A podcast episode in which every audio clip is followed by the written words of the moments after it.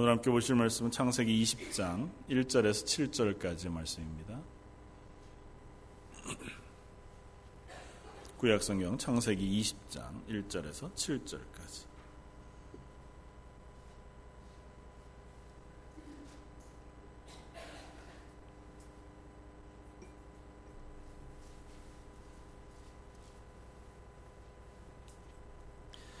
창세기 20장 1절에서 7절까지 오늘 찾으셨으면 한 목소리 같이 한번 봉독하겠습니다. 아브라함이 거기서 네게부 땅으로 옮겨가 가데스와 술 사이 그랄에 거류하며 그의 아내 사라를 자기 누이라 하였으므로 그랄 왕 아비멜렉이 사람을 보내어 사라를 데려갔더니 그 밤에 하나님이 아비멜렉에게 현몽하시고 그에게 이르시되 내가 데려간 이 여인으로 말미암아 내가 죽으리니 그는 남편이 있는 여자임이라. 아비멜렉이 그 여인을 가까이 하지 아니하였으므로 그가 대답하되 주여 주께서 의로운 백성도 멸하시려나이까. 그가 나에게 이는 내 누이라고 하지 아니하였나이까. 그 여인도 그는 내 오랍이라 하였사오니 나는 온전한 마음과 깨끗한 손으로 이렇게 하였나이다. 하나님이 꿈에 또 그에게 이르시되 내가 온전한 마음으로 이렇게 한 줄을 나도 알았으므로 너를 막아 내게 범죄하지 아니하게 하였나니 여인에게 가까이 하지 못하게 함이 이 때문이니라. 이제 그 사람의 아내를 돌려보내라. 그는 선지자라. 그가 너를 위하여 기도하리니 내가 살려니와 내가 돌려보내지 아니하면 너와 내게 속한 자가 다 반드시 죽을 줄 알지니라. 오늘은 어, 창세기 20장 말씀을 가지고 어, 우리는 비록 그러할지라도 라고 하는 제목으로 함께 은혜를 나누고자 합니다. 음, 어, 찬양 어, 가수였다가 지금은 뭐 어, 공동체 혹은 뭐 간사로 불리는 최용덕이라고 하는 분이 계십니다. 낮엔 해처럼 밤의 달처럼 작곡하고 부르셨던 어, 그분은 자기가 처음 신앙생활을 하기 시작한 때의 이야기를 종종 어, 고백하는데 어, 자기 친구를 따라서 이제 교회를 갔다는 거죠. 아마 그때가 뭐 중학교 때, 고등학교 때쯤 어, 어떤 꼬임에 빠져서 이렇게 표현 죄송합니다만 자기 친구가 교회 가면 예쁜 여자 아, 아이 학생들이 많다는 겁니다. 그래서 같이 가자. 가서 뭐 예쁜 여자 학생들을 좀 볼 마음에 마음이 혹해서 어, 자기 친구랑 같이 교회 갔다가 교회 전도사님 그리고 이제 집사님들 혹은 친구들 선배들이 너무 따뜻하게 해주고 자기 마음속에 그 외로움을 이렇게 잘 위로해줘서 아, 그 길로 이제 매주 교회 출석하는 학생이 되었다 그렇게 고백합니다. 그러면서 뭐 그러면서도 한동안은 계속해서 그냥 교회 왔다 갔다 그저 따뜻한 분위기가 좋아서 또 뭐 친절하게 인사해주는 어, 여자 선배 들이 좋아서 뭐 그렇게 교회를 다니다가 아, 결국에는 어, 하나님께서 은혜를 주셔서 회심하고 이제 그리스도인 되어가는 과정을 거쳤노라고 그렇게 이제 고백을 하는데 어, 아마 우리들 가운데에서도 그런 사람들이 종종 있는 줄 압니다. 그저 어, 뭐 한국 옛 말에도 친구 따라 강남 가는 것처럼 어, 친구 따라서 갔다가 때로는 은혜를 입기도 하고 또 때로는 어, 그 가운데서 귀한 인생의 터닝 포인트를 만나게 되어지기도 하는 경험들을 우리가 하게 되었습니다. 반대로 범죄에 빠지는 경우나 인생의 어떤 실패를 향해서 나아가는 경우에도 우리가 비슷한 경우들을 종종 보게 되었습니다. 내 의지와 상관없이 어떤 친구를 따라서 어, 그저 그냥 친구가 유혹하는 혹은 뭐 끌고 가는 대로 갔다가 그 길로 범죄에 빠지게 되어지고 또 어두운 삶에 빠지게 되어서 그것을 세워나오지 못하고 오히려 그 가운데서 깊이 자기의 인생을 망쳐버리고 마는 사람들의 모습을 우리가 아, 봅니다. 오늘 본문에서는 아브라함이라고 하는 한 사람, 그 사람을 통해서 아비멜렉과 그의 온 집안이 어, 저주 가운데에서 벗어나는 조금 넓게 이야기하면 하나님의 은혜를 경험하는 그런 이야기들을 우리에게 써주고 있습니다. 어, 이 이야기를 통해서 아브라함을 통해서 하나님께서 그 복을 아브라함에게 언약하셨던 언약이 그거잖아요. 너에게 축복하는 자는 내가 축복할 것이고 어, 너에게 저주하는 자는 내가 저주할 것이다. 고 하는 그 하나님의 언약이 지금 이 그랄 왕 아비멜렉과 그의 온 집안에게 조금은 협소 하나마 적용되어지고 있는 그 하나님의 축복의 현장을 우리에게 보여줍니다. 아울러서 좀 넓게 이 이야기를 통해서 저와 여러분들 역시 하나님의 언약의 후손들, 그러니까 믿음으로 구원 얻는 아브라함의 후손들이라고 하면 아브라함에게 하셨던 그 언약이 저와 여러분들에게도 동일하게 적용되어지는 줄 믿습니다. 그래서 하나님께서 우리를 통해서 어, 우리를 축복하는 자들을 축복하시고 온 세계 모든 민족이 우리를 통하여 구원을 얻게 되기를 하나님께서 어, 기뻐하시고 그런 도구로 저와 여러분들을 사용하시기를 원하신다는 사실을 한번 확인할 수 있기를 바랍니다. 그래서 저와 여러분들이 있는 사람들은 저와 여러분들 때문에 우리 교회 때문에 저주나 악한 자리에 빠지거나 실패나 낙심하는 자리에 떨어지는 것이 아니라 그들 때문에 혹은 저희들 때문에 혹은 우리 여기 있는 여러분들과 교회에 출석하는 성도들 때문에 하나님의 은혜를 경험하고 복을 경험하고 사랑을 경험하고 그렇게 하나님을 알아가는 자리에 서게 되어지는 사람들 그렇게 만들어 갈 수 있는 통로가 되어진 저와 여러분들 되시기를 주님의 이름으로 부탁을 드립니다. 어, 오늘 그렇게 이야기하기에는 조금 어려운 이 모습이 창세기 20장에 나옵니다. 어, 그냥 야 하나님이 아브라함에게 언약하셔서 아브라함을 복의 근원으로 삼으셨다. 그리고 아브라함도 앞서 19장 이야기에서 보면 소돔과 고모라라고 하는 멸망당할 그 성읍을 위하여 안타깝게 중보하며 기도하고 어떻게 보면 하나님 앞에서 모렴치할 만큼 자기 목숨을 내어놓고 그 소돔과 고모라를 구원해 주시기를 기도하는 중보의 모습, 중보자로서의 모습을 보여줍니다. 그러니까 이와 같은 아브라함 때문에 또 아비멜렉을 위해서 하나님께서 아브라함이 기도하게 하시고 아브라함이 한 그 기도를 들으시고 아비멜렉을 구원해 주셨다. 이렇게 이야기가 이제 전개가 되면 아 그렇구나 이렇게 받아들일 만한데 어, 오늘 저희가 읽은 이야기는 그렇게 시작하지 않는단 말이죠. 오늘 이야기는 이렇습니다. 아브라함이 자기가 살던 네게부, 그러니까 이스라엘 제일 남부 사막 지역 쪽에서 어, 그랄 지방 쪽으로 어, 이주해 갑니다. 그랄 지방은 나중에 이스라엘이 정착하고 나면 블레셋이라고 하는 민족이 이스라엘 남부 그리고 해안가 쪽으로 거주하게 되어지는데 아마 그 지역이었던 것 같고요. 그랄 지역으로 이주해 가서 그곳에 정착해 사는 동안 한 일이 벌어집니다. 그랄 왕 아비멜렉이라고 하는 사람이 아, 아브라함의 아내 사라를 탐내어 그를 데리고 갑니다. 아, 참 이상하죠. 대단히 사라가 미인이지 않은 이상이야. 이런 일이 뭐 어떻게 있을 수 있을까 하는 의문들을 아마 다 가지게 될 겁니다. 왜냐하면 지금 20장을 쓰고 있는 이때가 사라의 나이가 90세입니다. 그러니까 뭐 엄밀히 얘기하면 89세, 뭐 90세 언저리. 아브라함의 나이가 99세, 100세 언저리. 그리고 사라 스스로도 자기를 찾아와서 하나님의 사자가 말한 명년, 그러니까 내년 이맘때 너에게 아기가 있을 것이다라는 얘기를 듣고 그게 하나님의 사자의 얘기인데도 불구하고 코웃음을 쳤다고요. 에이, 그럴 리가. 말도 안 되는 얘기를. 왜냐하면 이미 여성으로서 폐경이 지난 지 한참 되었고 이제 뭐 노년에 이르는 사라의 육체의 모습이었거든요. 그런 90세 된 할, 아, 표현을 이렇게 해서 죄송합니다. 아름다운 할머니 사라를 아비멜렉은 사실은 사람 이름이 아니에요. 그랄이라고 하는 나라의 왕을 아비멜렉이라는 이름으로 표합니다. 그러니까 이집트의 왕은 파라오잖아요. 바로 그것처럼 그랄 왕은 아비멜렉인 거예요.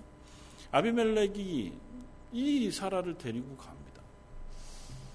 참 아비멜렉도 이상한 사람이구나 하는 생각도 들고 도대체 무슨 이유였을까 하는 어, 의문을 가져보는데 뭐 그냥 그런 의문이 충분히 들만 하잖아요. 어, 여러 책들을 이렇게 살펴보다가 보면 아마 정치적인 의도였을 것이다고 하는 것을 좀 짐작해 볼 수 있어요. 왜냐하면 이미 아브라함은 이 당시에 꽤 그 남부 네게부 지역에서 큰 어, 부호였고 또 많은 재산과 많은 사람들을 거느린 사람이었습니다. 그 얼마 전에 있었던 동부 연합군에 의한 이 소돔과 고모라 이 네게부 지역의 성들이 침략을 당하고 다 멸망하고 모든 사람들이 포로로 잡혀가던 그때에 그 동부 연합군을 뒤쫓아가서 자기의 조카 롯과 많은 재물들을 되찾아왔던 경험이 있는. 그래서 이미 이 남부에서는 꽤나 유력한 사람으로 아브라함이 자리매김하고 있었을 것입니다. 그러니까 그가 이제 이 그랄 지역, 뭐 자기가 다스리는 그때라고 해야 이때 아, 이때 시절에 왕이라고는 하지만 그 지역 전체를 강력하게 통치하고 있는 수준은 아니었을 겁니다. 그죠? 부족 국가 형태. 그러니까 내가 어, 성이 비슷한 사람, 성이 같은 우리 부족들이 모여서 하나의 어, 집단을 이루고 공동체를 이루고 살아가는 그 가운데 왕으로 자리하고 있는 이 아비멜렉이었으니까 내가 사는 이 지역에 꽤나 좀 유력한 사람이 와서 거주하게 되니까 그와 정치적인 어떤 어, 관계를 맺기를 원했던 것 같아요. 그래서 그의 누이를 내 아내로 삼으면 서로 사돈간이 되잖아요. 그래서 우리가 나중에 살펴보면 솔로몬이라고 하는 왕은 그의 뭐 후궁 비빈이 어, 수백 명이 넘어가는 것을 우리가 보게 되었습니다. 그 이유가 다 대부분 정략 결혼입니다. 그러니까 누구네 집안과 정략 결혼을 해놓으면 서로가 사돈 관계니까 서로에게 대해서 적이 아니라 내 편 처럼 연합이 될 수 있는. 그러니까 아마 아비멜렉이라고 하는 사람도 아브라함을 무시하기는 어려웠던 것 같아요. 그러니까 그와 정략 결혼을 하기를 원했고 그 나이 많지만 그래도 아브라함의 여동생으로 있는 사라가 아직 결혼하지 않은 상태인 것처럼 어, 그 무리 속에 있는 그를 데려다가 자기 아내를 삼고 아브라함과 이제 관계를 맺기를 원했을 것이고 아브라함은 반대로 어, 자기도 비록 꽤 유력한 사람이기는 하지만 그래도 남의 부족 안에 떠돌아다니는 나그네의 삶을 사는 사람이었으니까 나그네로서 그 삶 속에 정착하기 위해서 발버둥 치고 있는 그런 모습이 여전히 드러나고 있는 거죠. 지난주에 살펴본 롯의 삶이 그러했던 거죠. 롯이 소돔성 안에 들어가서 그 가운데 유력한 장로의 자리를 차지하기 위해서 아마 수고하고 애쓴 삶을 살았을 겁니다. 다른 부족들, 다른 시족인 사람들, 자기들끼리는 다 친척이에요.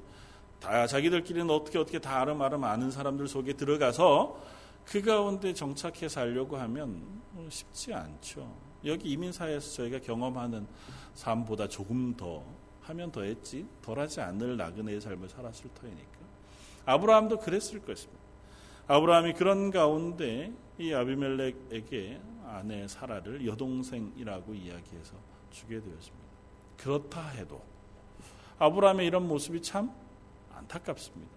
왜냐하면 아브라함이 이런 일을 한 적이 이전에도 한 번 있었어요. 그때는 하나님께서 아브라함에게 언약하시고 하나님의 언약의 복을 내리신 바로 직후에 아브라함이 이집트로 내려갔다가 그곳 바로가 사라를 흠모해서 그 사라를 바로에게 보낸 적이 있었습니다. 시간상으로는 지금보다 한 25년 전. 그때는 뭐 사라의 나이가 65세 정도쯤 되었을 때. 이미 한번 그 실패를 통해서 하나님께서 사라의 태를 지키시고 계신다고 하는 언약을 하셨어요. 그리고 그 이후에 아브라함의 삶 속에 하나님께서 계속 거듭 하나님의 언약의 약속을 사라를 통해서 낳을 아들로 완성하실 것에 대하여 설명해 주셨습니다. 어떻게 보면 뭐 이렇게 자주 얘기하실 필요가 있나? 하나님이 언약하시는 한 번 정도 딱 하시면 그럼 믿어야지. 그런데 아브라함에게는 하나님께서 한 번이 아니라 여러 번 자주 반복해서 하나님의 축복의 언약의 말씀들을 해주고 계세요.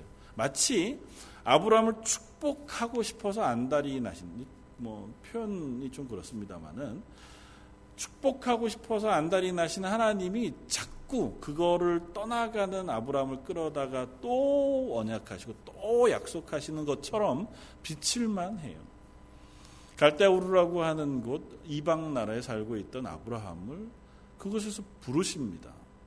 특별한 이유 없이 한 사람 아브라함을 지정해서 부르시고 하란이라고 하는 곳에서 아버지 데라가 죽은 후에 그것에서 지시할 땅 이 가나안 땅으로 아브라함을 이끌어 내셨습니다. 그러면서 하나님이 아브라함에게 언약하였습니다. 그가 수많은 자손들을 가지게 되어 모든 민족 그 위에 이름도 드높아지고 수많은 민족의 아버지가 되어질 것이며 네가 보는 동서남북 이 가나안 모든 땅을 너와 내 자손들에게 허락해 주실 것이다. 그리고 나서 아브라함이 나그네의 삶을 살아가는 동안 또 하나님께서 10여 년 후에 나타나십니다. 그리고 이번에는 좀 더 명확하게 이 언약을 확증해 보여주십니다. 재물들을 반으로 쪼개 놓고 하나님 앞에 제사를 지내게 하시고 하나님께서 불, 뭐, 불과 같은 모양으로 그 쪼갠 고기 사이를 지나가셨어요.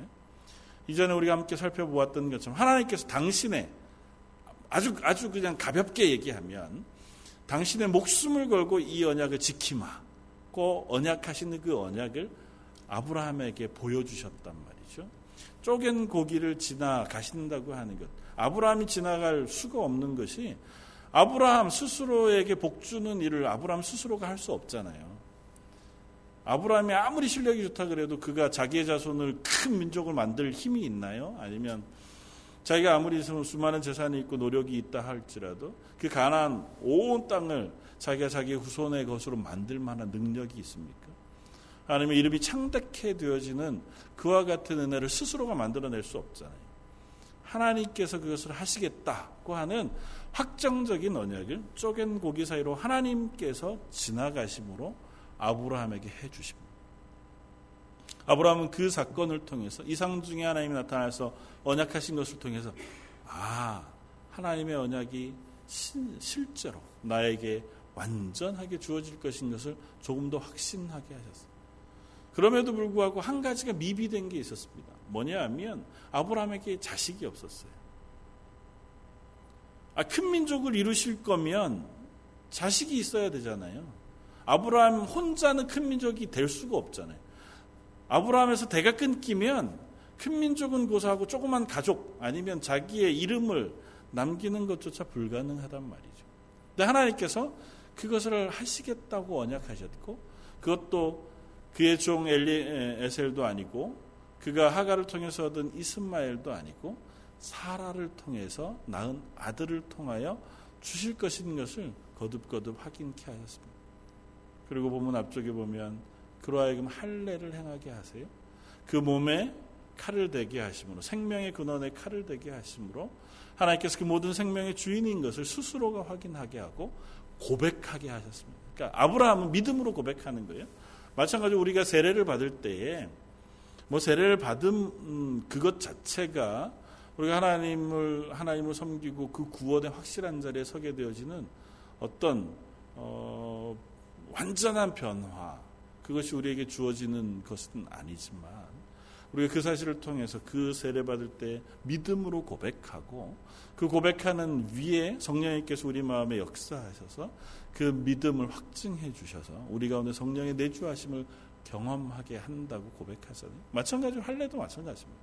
그러니까 할례를 행함으로 아브라함은 자기의 믿음의 고백을 하는 거예요. 하나님께서 언약하신 것을 내가 믿겠습니다. 그리고 그것이 아브라함과 아브라함의 모든 가족의 남자들 그리고 그 온 가족에게 함께 고백되어졌습니다. 그만하면 아브라함이 이제 믿음의 자리에 설만해요.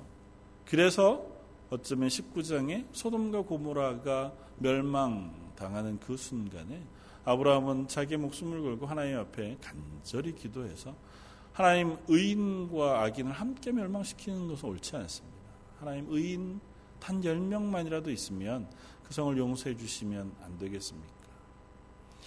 그 성을 구원하지는 못했지만 그래도 적어도 그의 조카 롯과 두 딸은 아브라함이 한 기도를 하나님께서 들으셔서 그들을 구원해 내 주시는 은혜를 베풀어 주셨습니다. 어쩌면 아브라함이 하나님 앞에서 이제 이 언약만큼은 완전하게 신실하게 믿는 사람인 것 같아 보였습니다. 그런데 그로 아마 얼마 시간이 지나지 않았을 거예요. 왜냐하면 소돔과 고모라를 멸망하기 위해서 왔던 하나님의 사자가 내년 이맘때니까 딱 1년, 1년 후에 너에게 아들이 있을 것이다라고 말씀하셨어요. 그러니까 아마 이게 긴 시간이 흘렀으면 이미 이삭이 아브라함에게 났어야 되는 때인데 아직 나지 않았어요. 그러니까 뭐 불과 얼마 되지 않았든지 아브라함이 소돔과 고모라가 멸망하는 그 모습을 멀리서 보고 그것을 떠났든지 아니면 무슨 다른 이유가 있어서 떠났든지 간에 아마 불과 얼마 되지 않은 기간 한두 달 두어서 두서너 달 그 사이에서 이 그랄 땅으로 이주해 왔습니다. 그런데 아브라함이 여기서 엉뚱하게 또 거짓말을 하고 있다는 거죠. 그냥 거짓말 하는 정도면 그럴 수 있죠. 그 거짓말이 초래하게 되어질 결과가 너무도 엄청난 겁니다. 하나님께서 내년 이맘때 아내 사라에게 언약의 아들을 주시겠다고 약속하셨어요. 어쩌면 만약에 그걸 1년으로 우리가 계산하고 그때로부터 최소한 3개월만 지났다면 사라의 태중에 이삭이 이미 있어야 합니다. 그렇잖아요. 그러니까 지금 언젠지는 알지 못해요. 그러니까 사라가 이미 그 태중에 이삭을 가지고 있는지 아니면 아직 그 전인지 알 수 없지만 어쨌든 하나님의 언약의 확실한 것들을 분명히 들었습니다. 심지어 소돔과 고모라가 멸망하게 되어지는 것을 하나님의 말씀으로 듣고 눈으로 확인했어요. 그 하나님이 이 세상을 심판하시는 하나님과 생명의 주인인 것을 확인했습니다. 그리고 갔는데 이 그랄 땅의 사람들, 그 사람들은 하나님을 무서워하지 않는 사람들이어서 혹 사라가 내 아내라고 얘기했다가 사라를 얻기 위하여 내 목숨이 위태해질까 싶어서 늘 해오던 거짓말처럼 똑같은 거짓말을 또 합니다. 뭐 이때만 반짝 머리를 써서 그렇게 한 것이 아니고 아예 갈대아우로 하란을 떠날 때부터 아내 사라와 아브라함이 약속했어요. 이방인 지역에 가요. 나그네로 살게 되어질 땅에 가니까 혹여라도 다른 사람들이 당신이 아름, 아름다워서 당신을 얻고자 하는 욕심 때문에 나를 해하게 되어질까 두려우니 가면 어차피 당신은 내 이복 어, 누이인 것이 맞으니 당신 내 누이라고 합시다. 그것이 당신이 내게 베풀어 줄 은혜입니다. 뒤에 이제 보면 오늘 보면 뒤에 그 이야기가 나옵니다. 그래서 가는 곳마다 그런 거짓말을 한 거예요. 거짓말 자기는 거짓말이 아닌 거죠. 누, 누이도 되고 아내도 되고. 그러나 실상은 속일 마음이 있는 거잖아요. 아내가 아니다고 얘기하는 대신에 어, 거짓말은 아니지만 아내가 아니란 얘기를 누이라고 얘기하므로 하나님 그걸 별로 좋아하시지 않습니다. 지금 아내의 이 사라를 통해서 언약을 확인하실 것이고 완성하실 거예요. 이 아내를 통해서 낳는 아들이 아브라함에게 언약하신 언약의 완성이 되어질 아들이에요. 다른 거다 주어져도 이 아들이 태어나지 않으면 이삭이 태어나지 않으면 아브라함과 하신 하나님의 언약은 깨어집니다. 하나님의 언약이 이 이삭이 태어나지 않으면 무형지물이 돼요. 그런데 아브라함은 그 상황에서 아내를 데리고 가는 아비멜렉을 향해서 이 아내가 내 누이다 하고 얘기합니다. 한 두세 가지 가능성을 생각해 볼 수 있어요. 아주 희박한 가능성이지만 아브라함이 25년 전 사건을 떠올리면서 어차피 이렇게 데리고 가봐야 하나님이 이 아비멜렉의 손에서 아내를 지키시고 그것으로 부가적으로 나는 되게 많은 재물을 얻고 이 땅을 떠나게 되어질 가능성 그것을 기대하는 마음으로 아브라함이 기꺼이 사라를 누이로 보냈다. 그럴 가능성 뭐 상상은 해볼 수 있겠지만 없겠죠. 그렇지 않겠습니까? 그렇다면 가장 가능성이 있는 얘기는 여전히 아브라함은 이 아내를 누이로 속임으로 자기의 생명을 보호해야겠다고 하는 자기의 방어 혹은 자기의 지식 그것들을 여전히 의지하고 있는 연약한 인간의 모습을 가지고 있다는 겁니다. 바로 앞장면에서 그와 같은 믿음에 철저한 사람이었지만 바로 뒤이어서 아브라함은 또다시 자기의 목숨의 위협이 올 때쯤 되면 얼마든지 자기의 지식을 따라서 하나님을 온전히 의지 못하는 연약한 자리에 빠질 수밖에 없는 사람이기도 하다는 사실을 오늘 성경은 보여줍니다. 이 모습을 사도 바울은 고린도전서 1장에서 이렇게 우리들에게 어, 표현해 주었습니다. 고린도전서 1장 25절 하나님의 어리석음이 사람보다 지혜롭고 하나님의 약하심이 사람보다 강하니라. 형제들아 너희를 부르심을 보라. 육체를 따라 지혜로운 자가 많지 아니하며 능한 자가 많지 아니하며 문벌 좋은 자가 많지 아니하도다.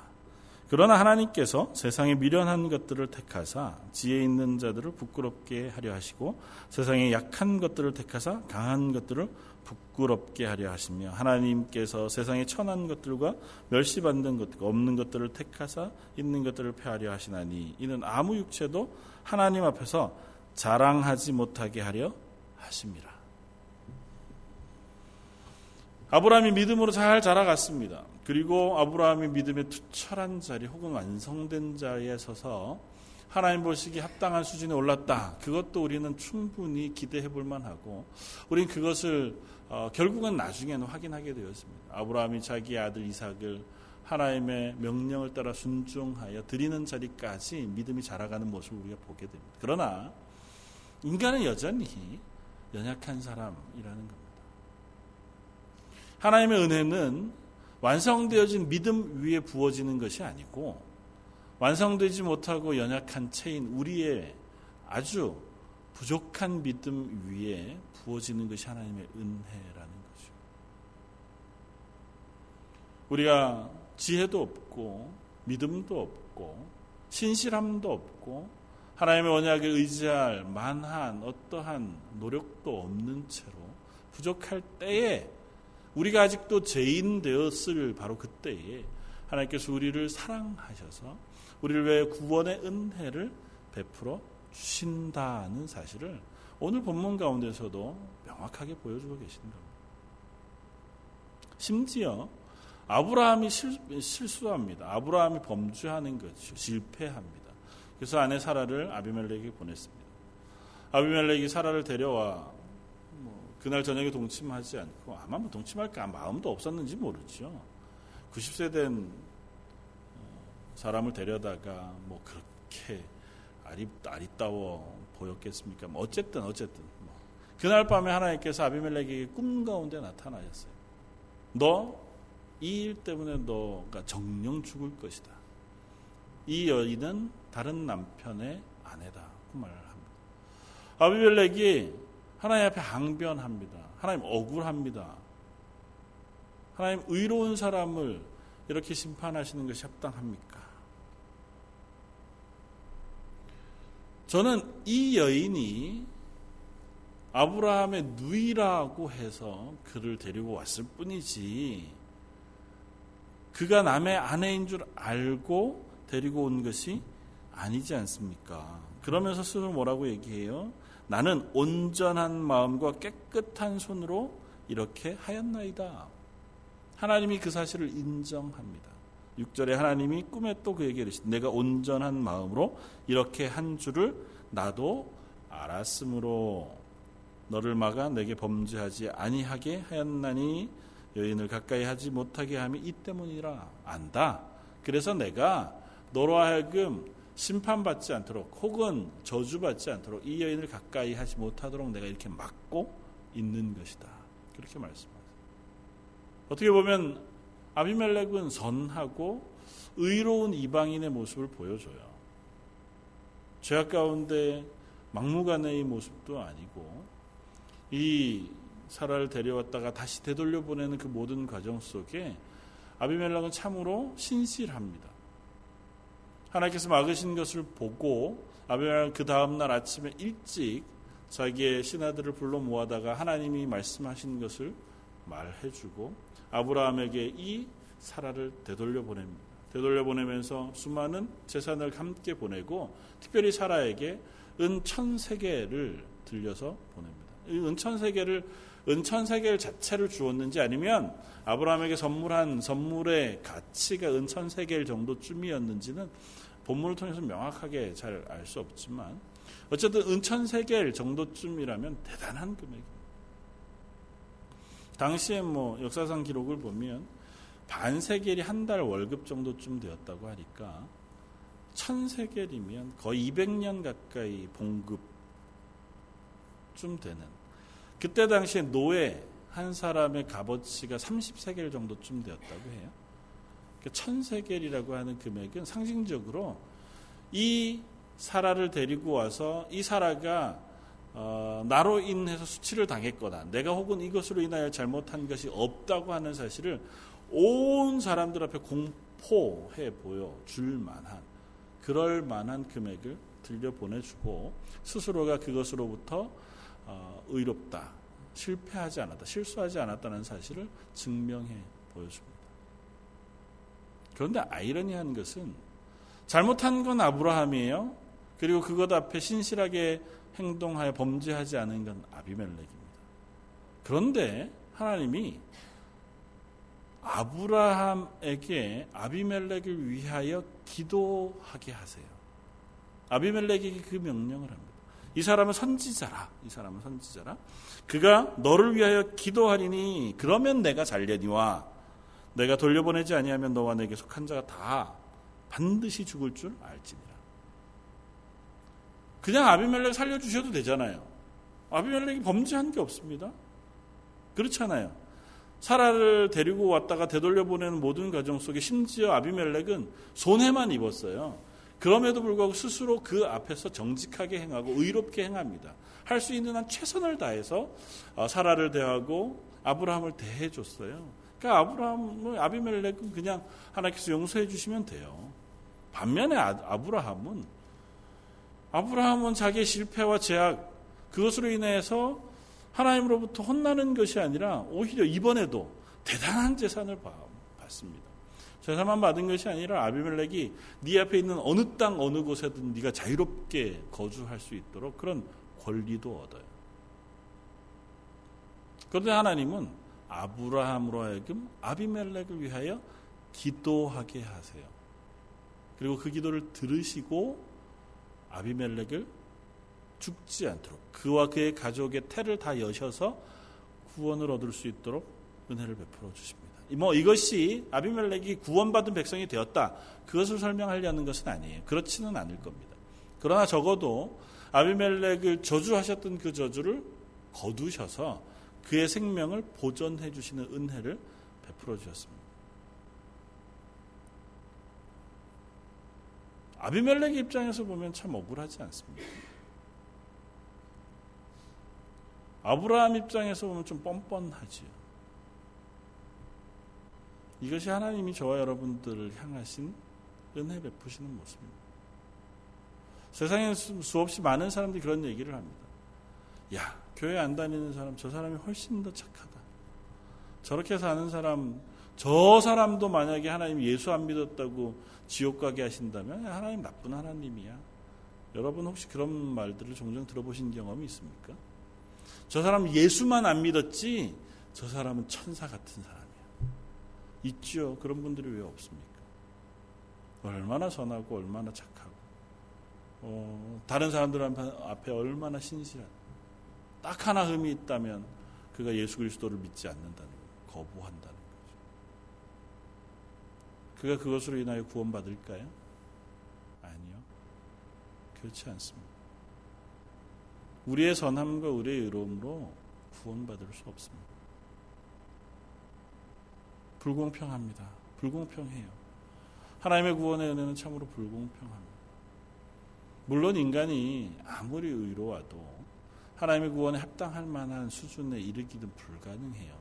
그래서 하나님의 합당한 수준에 이르지 못하기에 그가 그냥 하나님의 내버려 두심 가운데에서 멸망하는 것에 불과하지만 우리와 비교해 보면 구원받은 하나님의 사람들과 비교해 보았을 때에는 결코 그들이 우리보다 못하지 않다고요. 멸망당하는 사람들이 구원받은 하나님의 백성에 비해서 도덕적으로 혹은 이 세상을 살아가는 삶의 방식에 있어서 더 현격하게 죄악 가운데 있는 사람들이기 때문에 하나님이 실패하고 그들이 저주를 받아 멸망하는 건 아니라 20장 본문 바로 앞장에 보았던 이방인들 소돔과 고모라 사람들은 비, 그렇게 보여요. 그들은 롯이나 아브라함에 비하면 그들의 삶은 참으로 하나님 앞에서 멸망당하지 않으면 안 될 것 같이 아주 악한 모습을 보였습니다. 그들이 멸망당할 때는 그들을 향해서 유황불이 쏟아지고 그들이 죽음을 당할 때는 우리는 뭐 그럴 수 있다 그렇게 생각합니다.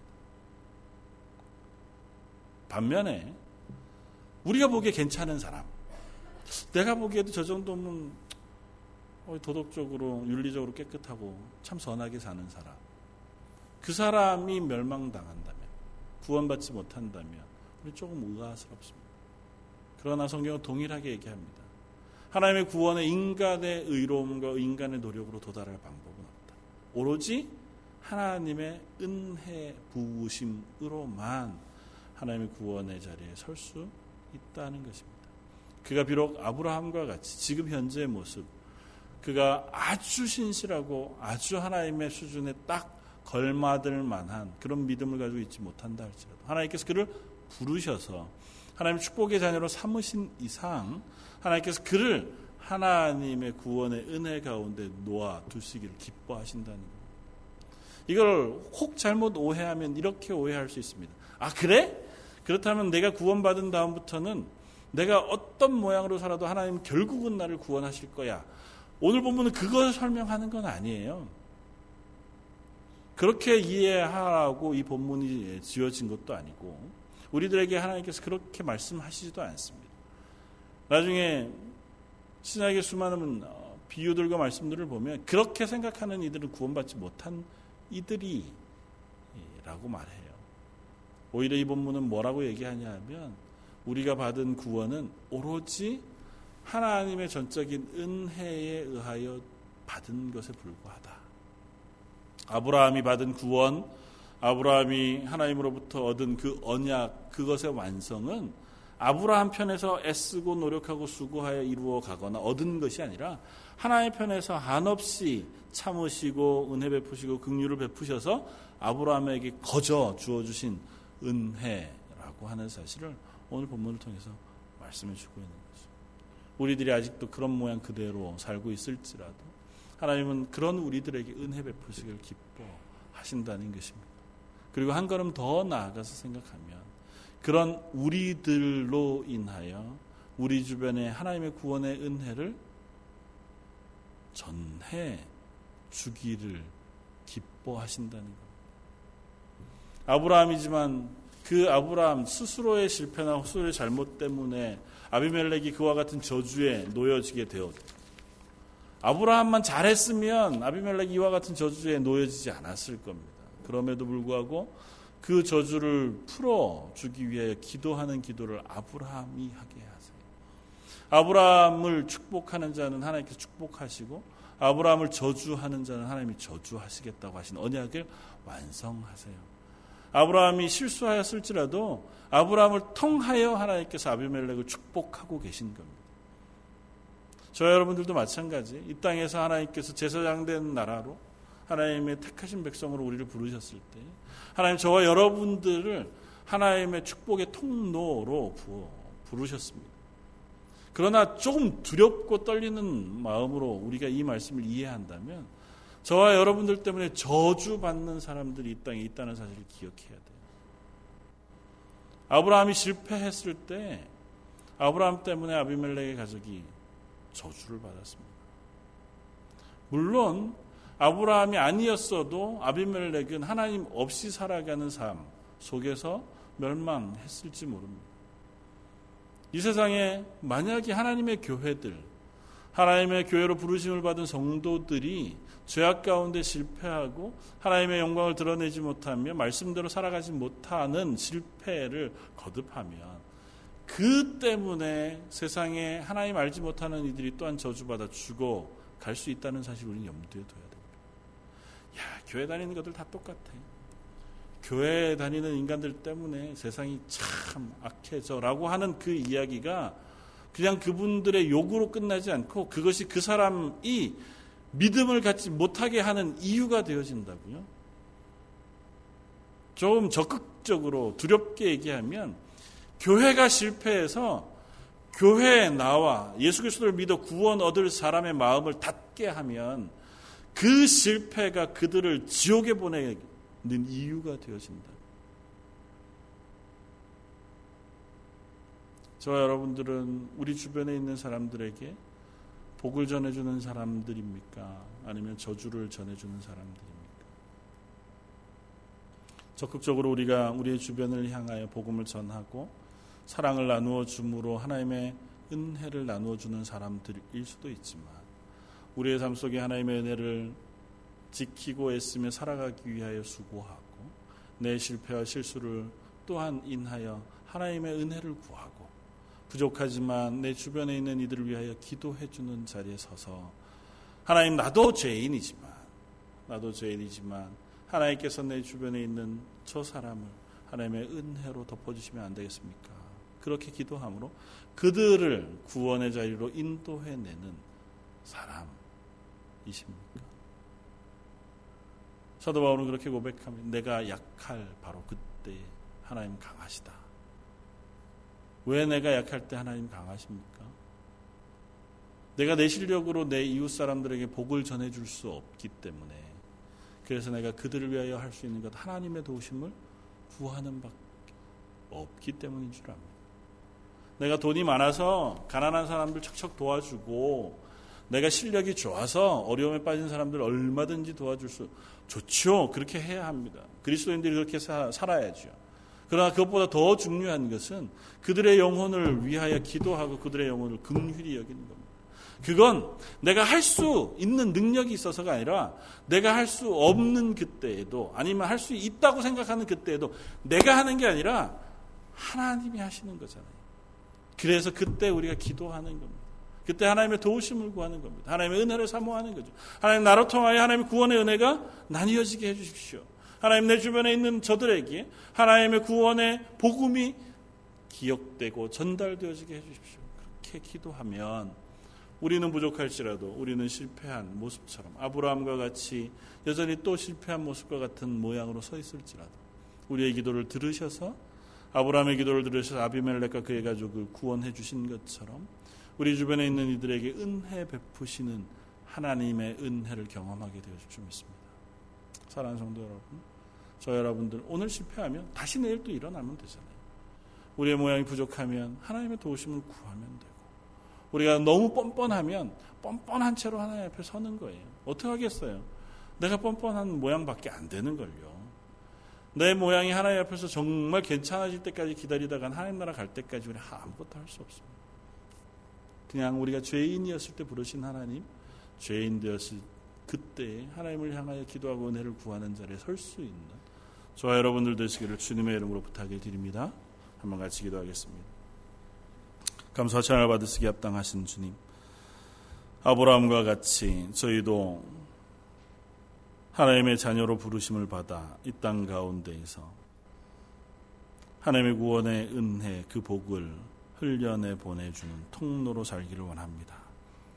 때로는 우리가 연약할 때라도 우리가 하나님 앞에서 실패하고 실수하며 범죄하였을 때라도 굴하지 않고 하나님의 은혜를 구하고 하나님의 극률하심을 구하여 하나님의 구원의 은혜가 우리 주변에 있는 이들에게 흘려 나갈 수 있도록 기도하는 자리에 서는 하나님의 사람들 되게 하여 주옵소서.